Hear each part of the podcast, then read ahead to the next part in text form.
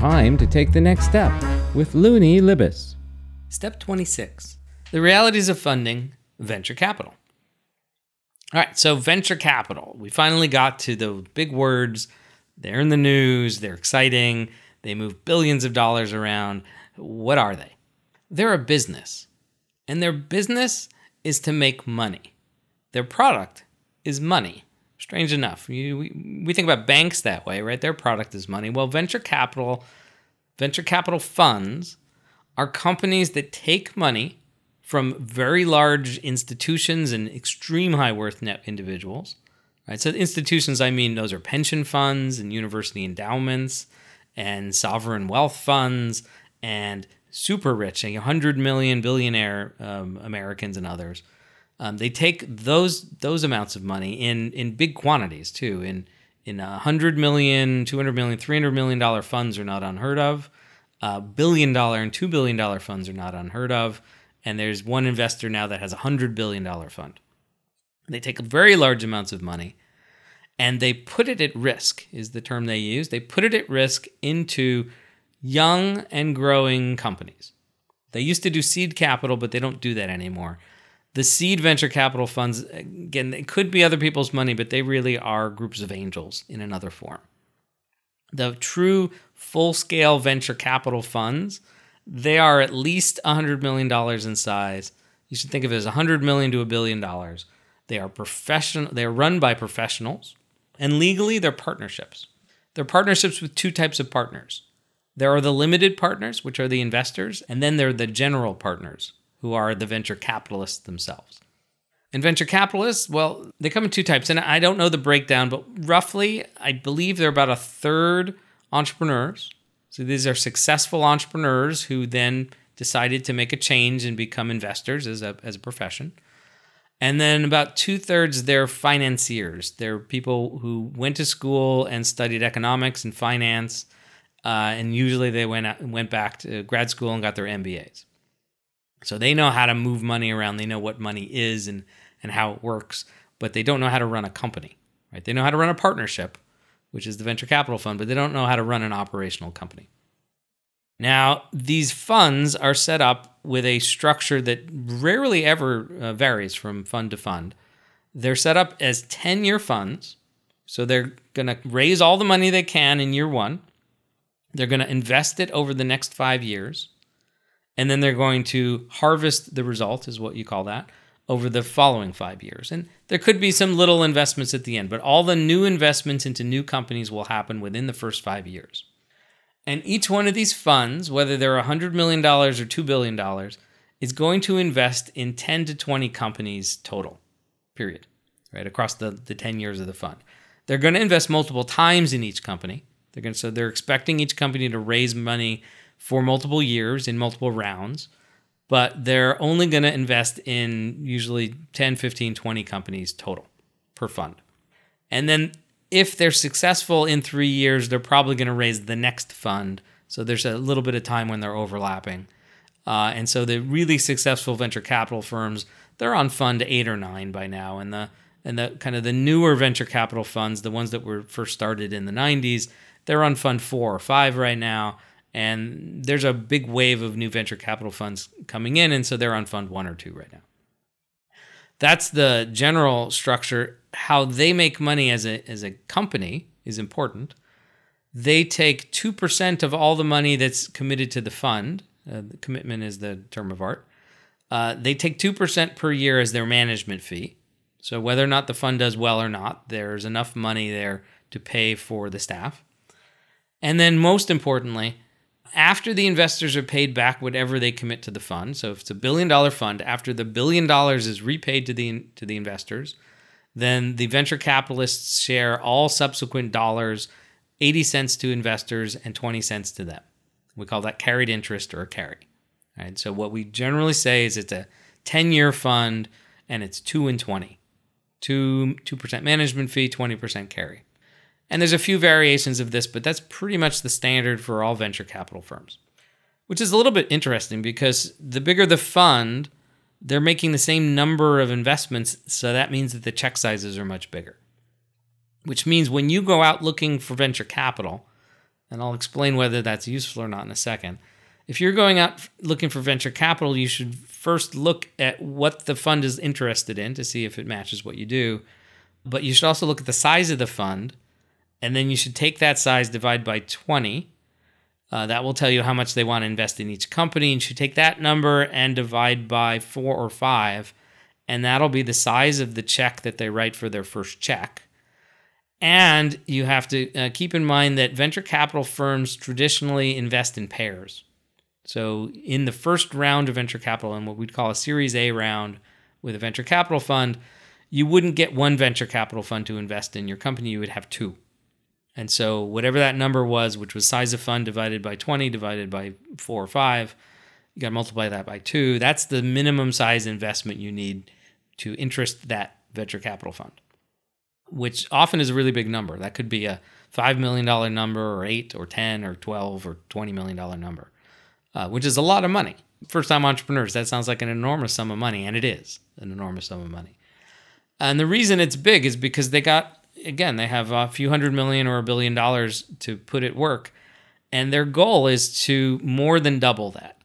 So if they're successful, they're going to have about a two and a half time return to their investors from whatever their investors put in. So if it's a billion dollar fund, they're going to return to the investors two and a half billion dollars, which means they have to earn a little bit more than that because they get twenty percent of the of the profits, right?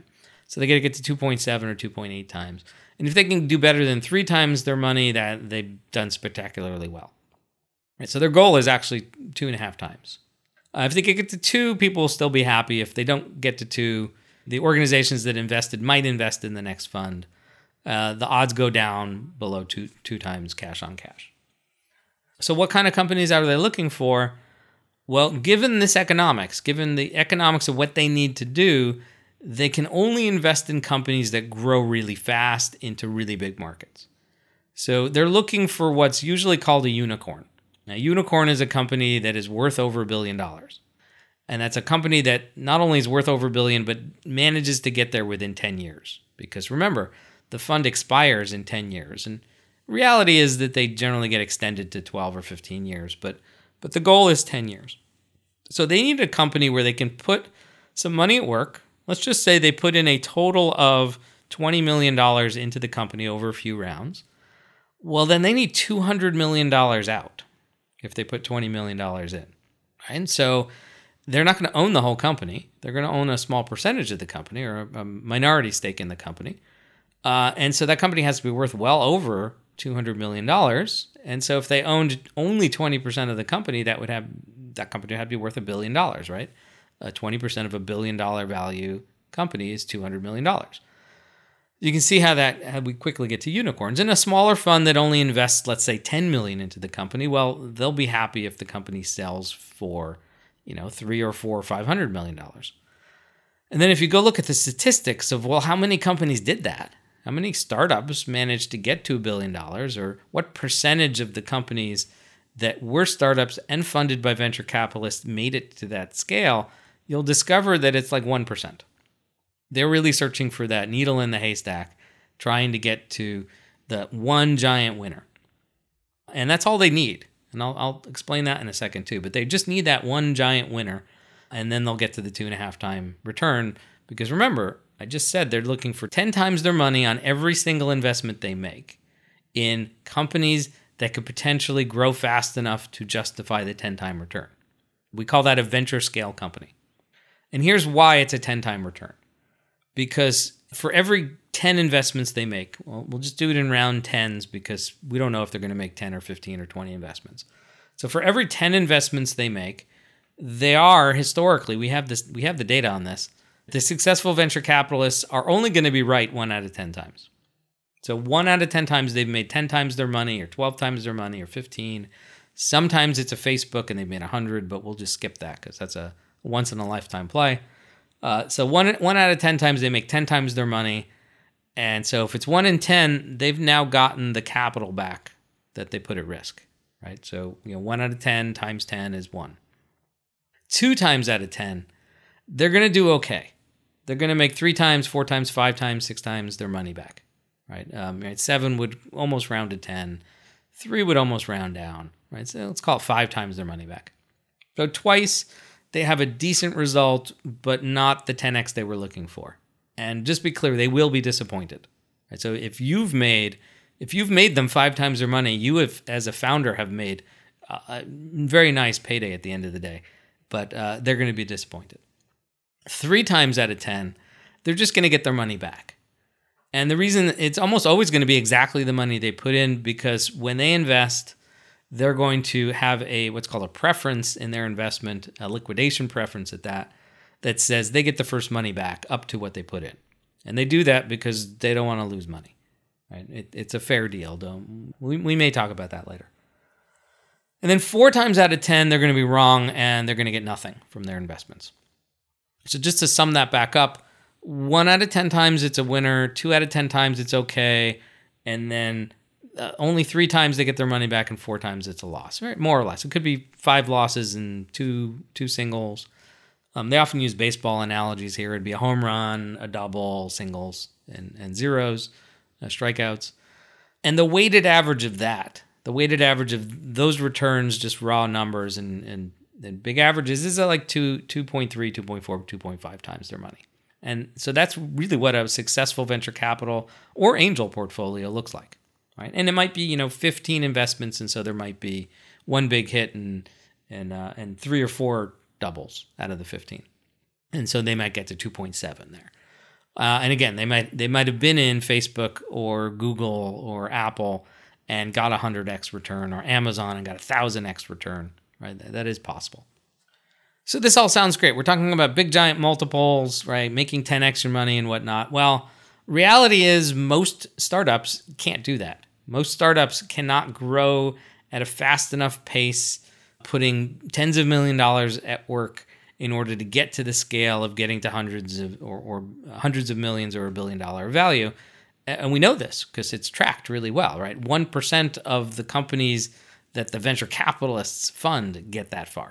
Most that do exit, right? An exit is an acquisition or I P O. So most that do get acquired get acquired for single-digit millions or or double-digit millions, and that's not great for most venture capitalists. It's it's good enough for founders, but it's just not good enough for venture capitalists. And so if if that's where your company's headed, you can't go talk to a venture capital firm. It just doesn't work. So back, we're going way back to the list of the stages in the funding. So I said you need traction in order to get investors, and so if if you have traction, if you have customers, you're now in the startup phase. So in the startup phase, you can go to angels, angel groups, and venture capitalists, whether it's seed venture capitalists or full-scale venture capitalists, and that's about it, right? You you you're probably too big to do crowdfunding now. You might be able to do some equity crowdfunding, which is really another form of angel group.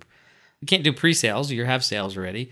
And there's, you know, the twenty thousand dollars, fifty thousand dollars, one hundred thousand dollars that you could possibly get from a Kickstarter is, is too little at this point for, for most startups. And you're too soon to go to a bank. So you really need to get to the growth stage before you can start thinking about going to a bank to get a loan or going anywhere to get a loan. The one exception to that is a company, it's based here in Seattle.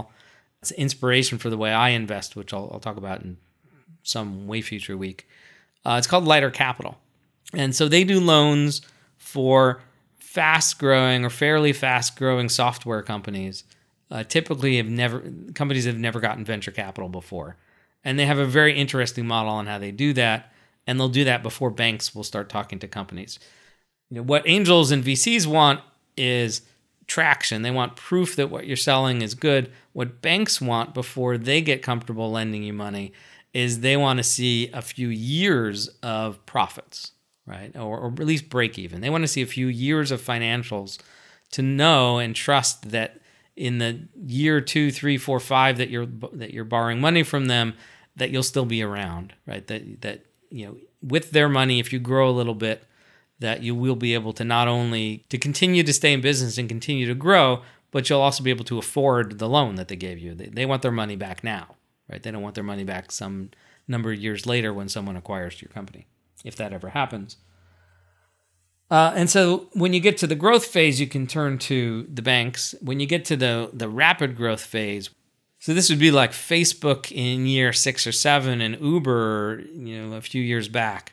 where they were like doubling the number of, of people who were coming onto their service year over year, and they needed billions of dollars to go do that.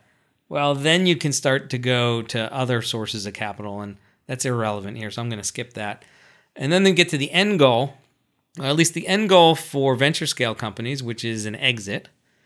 And unfortunately, it's the end goal for most angels as well, even though not everything they invest in is venture scale. But an exit is when the investors can have some money back. And it really only comes in, in one, one bad form and two good forms. One bad form is called shutting down. So they don't get any money back, but it is an exit. The normal form these days is an acquisition. So some other company deciding that they want to buy your company, typically because it's growing really well. And the third one, which is really rare these days, is an initial public offering or an I P O, which is taking your company and putting it on the public stock market. And so we saw, you know, Apple did that way back in late seventies, Google in two thousand four, uh, Facebook a few years ago, Twitter a year or so after that. We're still waiting for Uber to do that and a whole bunch of other companies that are now big and, and are unicorns and are just starting to go public. And once you're a public company, well, then your owners can sell their shares whenever they want. New owners can, can buy those shares. And then those companies, when they want to raise huge amounts of money, can turn to the market and do secondary offerings, it's called, and raise even more money. But but that, too, is irrelevant to startups, so we're going to ignore that. And that's about it. So depending on where you are with your startup, if you are still pre-revenues, then you have to turn to your own wallet, turn to your own savings account, and your own credit cards, your friends and family, maybe a crowdfunding. If you are eligible for a grant, go look for it. Go spend the time on that. That is worth getting if you can if you can find one. Compete in business plan competitions because they often end in grants as well. If you are post-revenues, then it's a good time to start talking to angels. It's a good time to go look at equity crowdfunding online. It's a good time to go and see if there's any seed funds that, that invest in your geography and your sector. And if you are going to be a fast-growing company that could get to one hundred million dollars or a billion dollars of value in the next ten years, then by all means, go start talking to venture capitalists with the one warning that, unlike everything else, if you want to talk to venture capitalists, you can't just reach out to them. Uh, you can't do a cold email and expect them to write back. You have to find someone who knows a venture capitalist to introduce you. And so the usual path is to start with angels. Many of them or people they know will know the venture capitalists and they'll do introductions. And the one thing I did skip in all of this is accelerators and incubators and whatnot. So why don't we do that next week? Until then.